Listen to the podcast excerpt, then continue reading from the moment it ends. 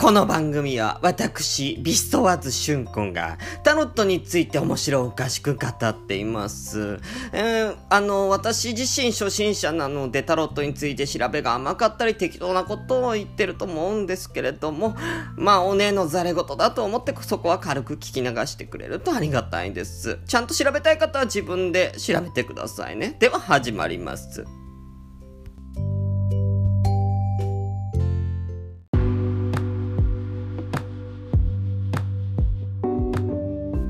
どうも皆さん、こんにちは。ビスワズシュンクです。愛とタロットとね。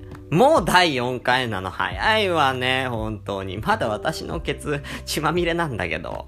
うーん。どうしましょう、本当に。拭いても拭いても血が出ちゃっても止血作業に、この前トイレットペーパー丸々1ロール使っちゃったわ。うん、何回か流さないとおトイレ詰まっちゃって大変だったわよ。うん、大変よね、本当に。まあ、ねキャベツが出ちゃってるから、私のお尻から。うん、キャベツみたいなのが出ちゃってるから。うん、まあ、あのー、ね、食物繊維がたくさん入っているキャベツなんだけど、キャベツがそのまま出ちゃうから。うん食物繊維でさえも消化できない私の腸ってどうなってるのかしら。うん、ちょっと病院行った方がいいんじゃないかしらね。うん、タロットで占って、私のケツをタロットで占ってる場合じゃないわよね、これはね。うん、ちょっと病院、いい病院紹介して、皆さんよろしく。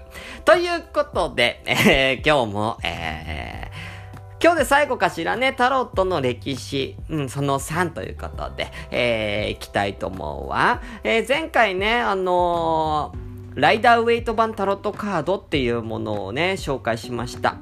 えー、こちらがフリーメイソンさんのがね、ちょっと働きかけをしている、ちょっと、あのー、ちょっとインなタロットカードみたいな、えー、ね、そんな紹介をしたんだけども、この、えー、タロットカード、ウェイト版のタロットカードっていうのは、えー、ここで何か変わったかっていうと、えー、今までマルセイユ版のタロットカードって、あの、大アルカナと小アルカナってそれぞれあったじゃない？で、大アルカナが22枚、小アルカナが56枚あるんだけども、小アルカナの方っていうのは、あのー、本当になんか、こう、数字しかなかったのよ。まあ、あの、トランプみたいな感じ。で、数字で何かの1、何かの2みたいな風にしか書いてなかったのが小アルカナのカードだったんだけど、ウェイト版になって、これが小アルカナのカードにも絵を、えー、描いたっていうのが、えー、画期的なのよね。だからそこに、えちゃんとした意味合いみたいなものをちゃんと記した小アルカナにも。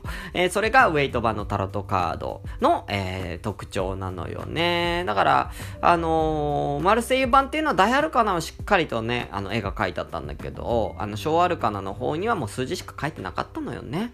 うん。ということで、まあ、あのー、いろいろな、な歴史が書いてある、えー、ものになってるんだけど、私ね、ちなみに、あのー、タロットカード、えー、自分で自作して書いたのよ。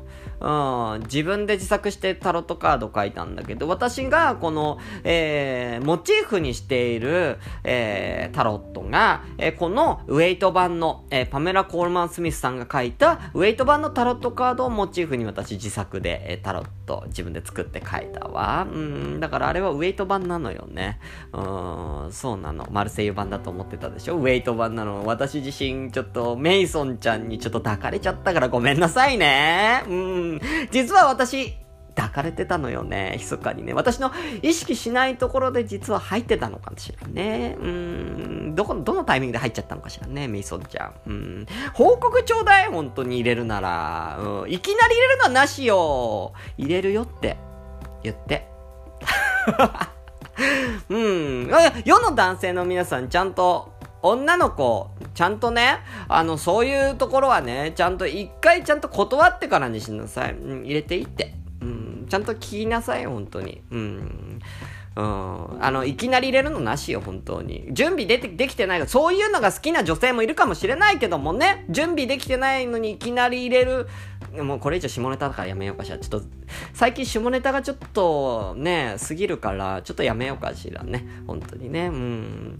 で、えー、この後、ね、さっき第2の革命ということでウェイト版タロットカードができました。そしてさらにこの後、えー、第3のタロットカードが、つい最近、第3の革命として、タロット氏第3の革命、つい最近起こったのよ、第3の革命が。これがね、実は1972年に、えー、現在の多種多様なタロットカードが生まれるきっかけになったのは、本当に最近よね、今から3、40、40年前ぐらいよ。えー、イギリスのアルフレッド・ダグラスさんっていう人が出版したタロット。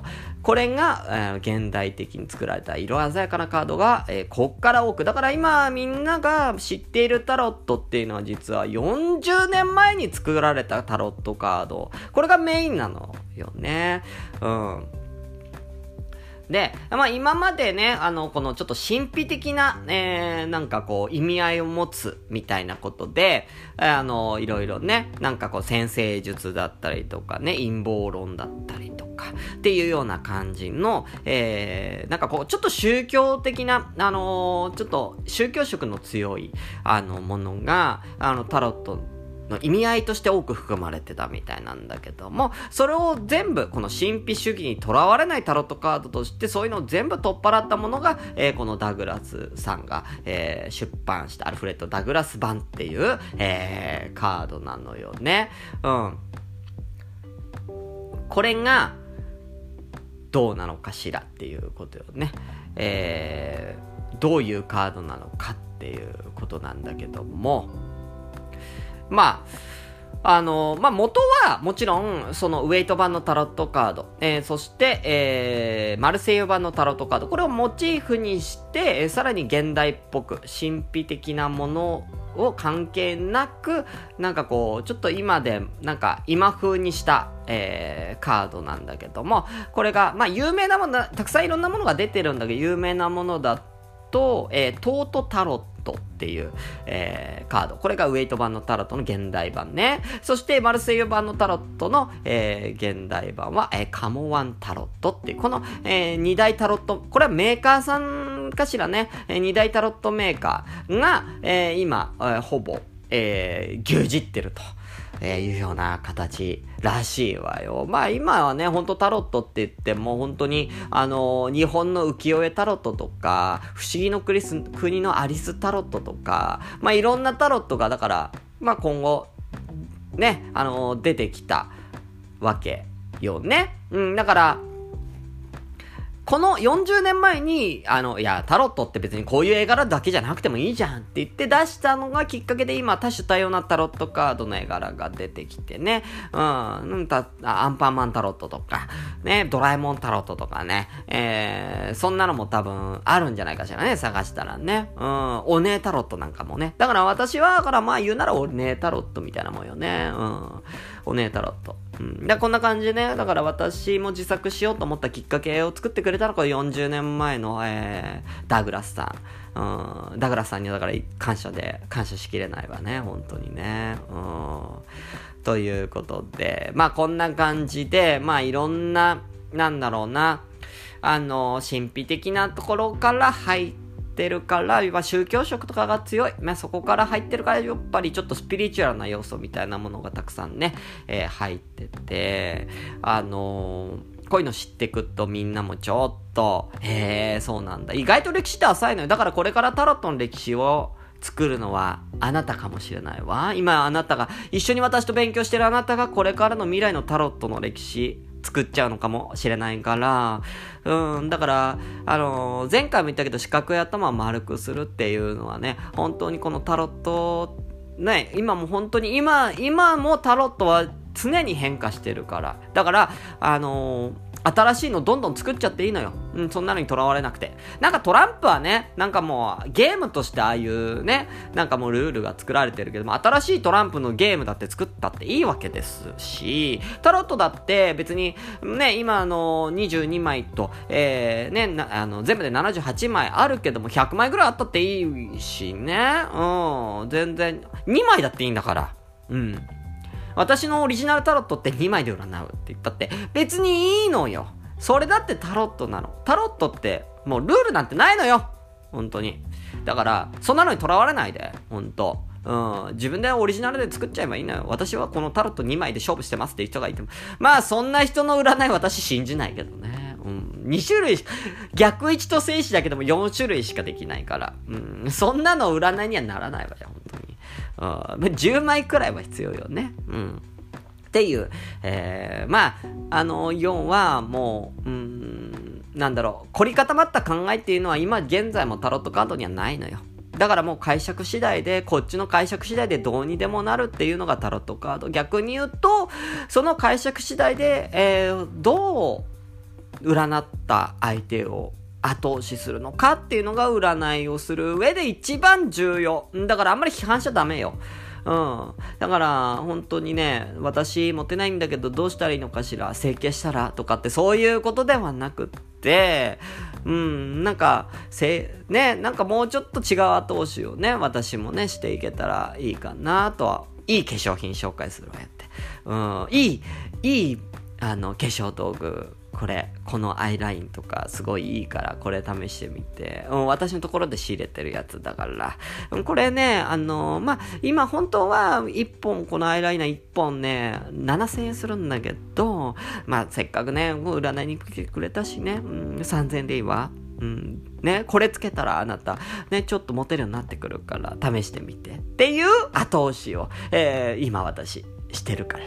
うん。こんな感じでね、あのー、ね、その人がね、ポジティブになるように後押ししてあげるのが、あのー、タロットのいいところだと私は思ってるからね。うん。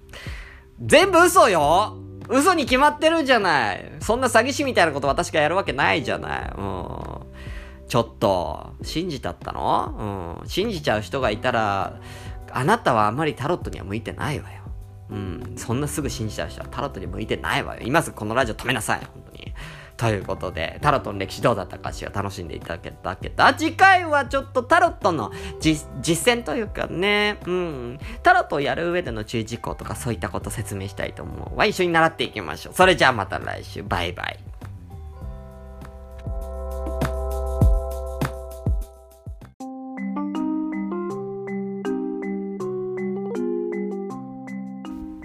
今週のタロットカード紹介のコーナーいくわよ。今日紹介するタロットはこちら。The Empress 女帝のカード。前回は女教皇のね、カード紹介したけども、今回は女帝のカードよ。はい、この女帝のカード、ね、えー、絵を見ていこうかしらね。この絵はどんな感じの絵なのかしら。ね。えー、庭園にいる。庭園にいる女性で、ちょっとこう、また椅子に座っているんだけど、華やかなドレス着飾ってるわね。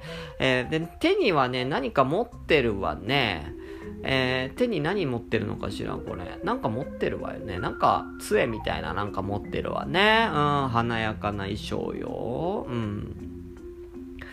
で、この、えー、女帝のカードっていうのは、えー、前回の女教皇よりもさらにこう母性的な女性のを表しているカードになるわね。うん。聖一でね、こう、開かれると、えー、そういうなんかこう、母性が今溢れているカードなのよね。なんかこう女性のこうちょっとこう豊かさとか優しさとかちょっとお母さんの優しさとかね。うん、それ余裕とか、まあ女性の母性っていうのは安らぎとかね、そういった意味合いがあるから、今あなた自身すごい心が安定してて安らいでいる。っていう、えー、そういう愛に溢れた、えー、カードに、えー、なるわね。うん。だから、まあ、政治でのこう意味合い軽くパって言うと、まあ、キーワード言ったら豊穣、満足、包容力、魅力、愛情に溢れている。そういったカード。いいカードね。すごいいいカードに、えー、なるわね。これは。うん。あの、すごいなんかこう、実りが、今、実りが、すごいあるわねっていう、えー、カードね。うん。だから、いいカードよ。うん。すべてのバランスが取れてる。すごくいいカード。女帝がね、政治でやるとすごい、あのー、いいカード。だから、うん。聖地で出したいわね。これに関しては。うん。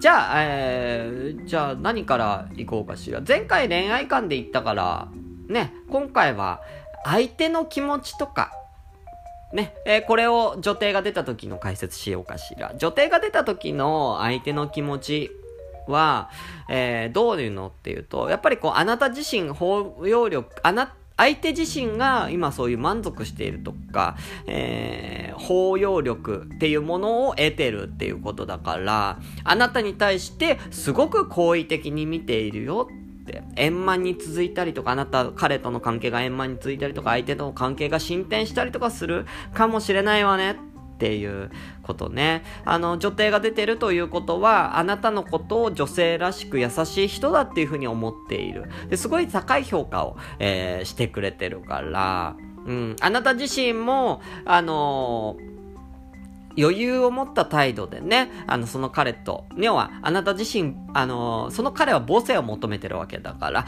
あなた自身もその母性愛というものを大いに発揮して余裕を持った女性で振る舞うことで相手との関係性がより豊かになるんじゃないかしらっていう。で、これちなみにあの、付き合ってない場合、この女帝の聖地が出ると、成就する可能性、非常に高いわ。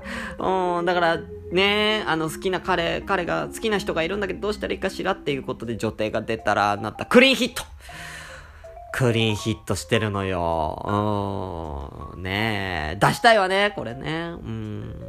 あ、じゃあ今度はこのまま逆位置をね、説明しようかしらね。うん。逆位置になるとどういう意味合いかっていうと、これ女、女帝の逆位置はね、ちょっとやっぱりね、あのー、意味が反転しちゃうから、うん、これがだから今、包容力があるね、えー、愛情に溢れているっていうカードなんだけども、逆にこれ、母性がないっていうカードだから、あの、ちょっと感情に振り回されてわがままになっている、いよい余裕のないカードっていうことね、うん、に、えー、なるカードなのよ。うん。だから、あの、豊かなカードの裏返しっていうのは、逆に言うと、その豊かになりたいっていう、えー、恨みに出ちゃってるカード。だから今度はわがままなカードなのね。この女帝の逆位置っていうのは、要は贅沢とか、わがまま、欲張り。っていう、えー、あとは独占欲とか、まあ、欲望のコントロールができていないから、相手をこう縛り付けたりとか恋愛事だったらね、えー、強い嫉妬のカード。これが女帝の逆位置に、えー、なるのよね。じゃあそれを加味して、えー、さっきのね、相手の気持ち、ね、えー、これを、えー、ちょっと調べてみようかしらね。うん。女帝のね、聖一が出た時には、あの、結ばれる、ああなただいぶ今好印象よっていうカードなんだけど、逆位置が出ちゃった場合は、どうなるのかしらということね。えー、豊かさが過剰な状態とか、愛情が飽和している状態になっているので、相手の気持ちもだらけた雰囲気であまり良くない状態っていう風になってくるわね。うん。だから、この女帝の逆位置が出た場合はマンネリ化してる感じよね。うん。マンネリ化して、なんか、まあ、あなた自身もわがままになってね、まあ、嫉妬、いらない嫉妬、ね、あな、いらない嫉妬されたりとか、うん、なんか、ちょっとこう、ダラダラしてる感じ。うん。ね、うん、こう、だから、ね、まだ付き合ってるのか付き合ってないのかわからないような彼もし好きな人がいた場合、まだ付き合ってない好きな人がいた場合は、これはもうすごいちょっと、あのー、締まりのない、えー、感じになっちゃうから、もしかしたらセフレ、うん、そのまんま、もしかしたら、できちゃった。みたいな、まあそういったことにもなりかねないカードだから、この逆位置は非常に恋愛ことについては危ないカード。うーん、だからね、もしこういうカードが出たら、ちょっとあの、相手とのかん、なんかこう、愛情表現のコミュニケーションがうまく取れてない。うん、お互いがだからちょっとわがままになっちゃってるから、一回冷静になってね、ちょっと感情的になってるから一回冷静になって、えー、コミュニケーションしっかりとって、ちゃんと言いたいことを伝えましょうっていう。相手の気持ちも自分の気持ちも多分、多分ちゃんと伝わってないから。うん。だから、ちゃんと、えー、それは気持ちを伝えて、変に感情的になったりしないで冷静にね、えー、相手にね、えー、ちゃんと気持ちを伝えましょう。っていう、えー、カード。そういった、えー、アドバイスをしたらいいと思うわね。もう一個ぐらいね、この女帝の意味合いでね、えー、何か、もう一個行こうかしら。えー、じゃあね、人間関係。人間関係についてじゃあ女帝が出た場合どういったアドバイスになるかってことをね、えー、説明して終わろうかしら。聖一の場合は、さっきも言ったように、こう、実りの象徴だから、あの、あなた自身が落ち着いてたりとか、あの、思いやりを持って接しているっていうことができているから、すごい人間関係が潤ってる。うん。周りもね、あの、余裕のある優しい人たちに囲まれているので、この女帝が出た時っていうのはすごい穏やかな、肉体的にも精神的にも余裕があって充実した、あの、人間関係が過ごせてるからいい。意味合いよね。うん。あなた自身も周りがね、優しい人に囲まれているからって、えー、それで、ちょっとわがままにね、これ裏を返すと女帝の逆位置ってわがままなカードだから、えー、あの、いつわがままになって、周りがね、優しすぎるから、いつあなたがわがままになってもおかしくないっていう意味合いもあるのね。だからあなた自身、あのー、まあ、大丈夫だけど、今大丈夫だけども、あのアドバイスとしては、うん、あなた自身も優しく思いやりを持って周りと接してあげたら、この関係がずっと続くから、あのいい、あの、関係保てるわよっていうアドバイスになるわね。じゃあ逆位置、いこうかしら。うん。逆位置はもう、これはもうね、みんながわがままになっちゃってるから、人間関係がギスギスしちゃってる状態ね。うん。あとは、あのー、ちょっとこう、まあさっきも言ったように、惰性の意味もあるから、これも、あのー、ダラダラしちゃってる。うん。周りがね、こう自分だけの利益を考える人とか、付き合っても得るものがない人と関わることになってしまっているかも、あなたは知れません。ね、そうなっていると、なんかこう、心がね、やっぱりちょっとね、豊かじゃないから、やっぱ、うん、なんか嫌だなって。あなた自身もちょっとこう、不愛想な態度を取っちゃったりとか、適当な対応しちゃったりとかしちゃってるんじゃないかしらね。この逆位置が出ちゃった時には。だからあのこういう時には、なるべくあなたは一人になること。うん。あの、周りがね、ちょっとわがままな人が周りに多いから、まあそういう人とはちょっと距離を置いたりとか、あちょっとね、環境を変えてみたらいいのかなっていう。うん。あの、あなた自身がそれ、その周りの、その、ね、あの、環境に居座っちゃってる部分があるから、うん。だからちょっとこう、なんつうかな、惰性でね、え、人と付き合うのやめなさい。ね、うん、メリハリのある生活をしなさいっていうアドバイスが、えー、いいのかなって思うわね。あのー、本当にね、あの、惰性で付き合うとろくなことないからね、人間って本当にね、あの、惰性っていうぬるま湯がね、一番の毒本当に。一番の毒よ。だから本当にね、あのー、ちょっと嫌だなって思ったらもうすぐに切りなさい、関係性を。うん。ね耐えてったらダメよ、本当に。うん。だからね、本当にね、こういう人多いから本当に、うん、なんか、うん、今の生活辛いけども、えー、今の生活を抜け出したら私今後どうなっちゃうのか心配、不安だからこの生活抜け出せないみたいな方が占いのね、あの、あの、何？悩みに来る子がね、すごく多いんだけども、そういう人に今もうすぐこういう言葉を言いたいの、私は。うん、すぐあなたは変わりなさい。ね。うん、もう、人間やめなさい。もうなんなら。うん、なんならやめなさい。悪魔になっちゃいなさい、あなた、本当に。うん。あのー、本当に、抜け出せるなら、うん、その毒をね、あなたずっと吸って何年何十年あなた吸ってんのよ、本当に。うん、浄化しないとダメよっつってね。うん、もうすぐにもう、なんなら外、海外行きなさいっつってね。うん、海外、海外って誰も知らないところで一人で生活しなさい。そう。一年生活したらもう変わるわよ、あなた自身っていうね。うん、お金があったらね。お金がない人は、うん、隣の県に行きなさい、せめて。うん、県を、隣の県に移動しなさい。うん引っ越しなさいっていうね。引っ越しもできないくらいあなたがお金がない場合はどうしようかしらね。うん。寝る場所を変えてみましょう。じゃあまずは。うん、寝る場所、いつもはリビングにお布団引いて寝てるのかな？うん、それを、うん、じゃあ、お風呂場で、お風呂場で寝なさい。お風呂場で。うん、水死体ができるわね。うん、危ないわよ、それはね。下手したら死んじゃうかもしれないから。お、お風呂場で寝る。あ、じゃあキッチンで寝なさい。キッチンでね。うん。太るわよ。キッチンで寝たらすぐそばに冷蔵庫あるからちょっとお腹空いたなってパクってね。うん。寝起きでちょっとお腹空いたなパクってできちゃうからね。太っちゃうわね。うん、太りなさい。うん、私以外全員太ったらいいのよ。うん。私以外のおかま全員太ってモテなくなればいいのよ。本当に。うん私、そしたら私のところに男来るから。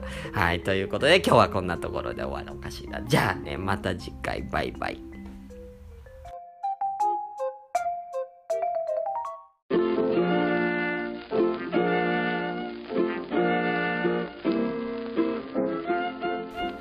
皆さんここまで聞いて本当にありがとう。この番組ではお便りとかは特に募集してないわ。あの、まだメールアドレスとか何もできてないから、できたらまたその都度報告しようと思うからよろしくね。あ、あの、個人的に私に占ってほしいとか、うん、なんかかっこいい男子から何か、あの、デートの誘いとかあったら DM 待ってるわよ。うん、Twitter とかのアカウントどっかに載せとくから、DM ちょうだい。公開にしとくわ。よろしくじゃあ、また次回お会いしましょう。ピストワズ春子でした。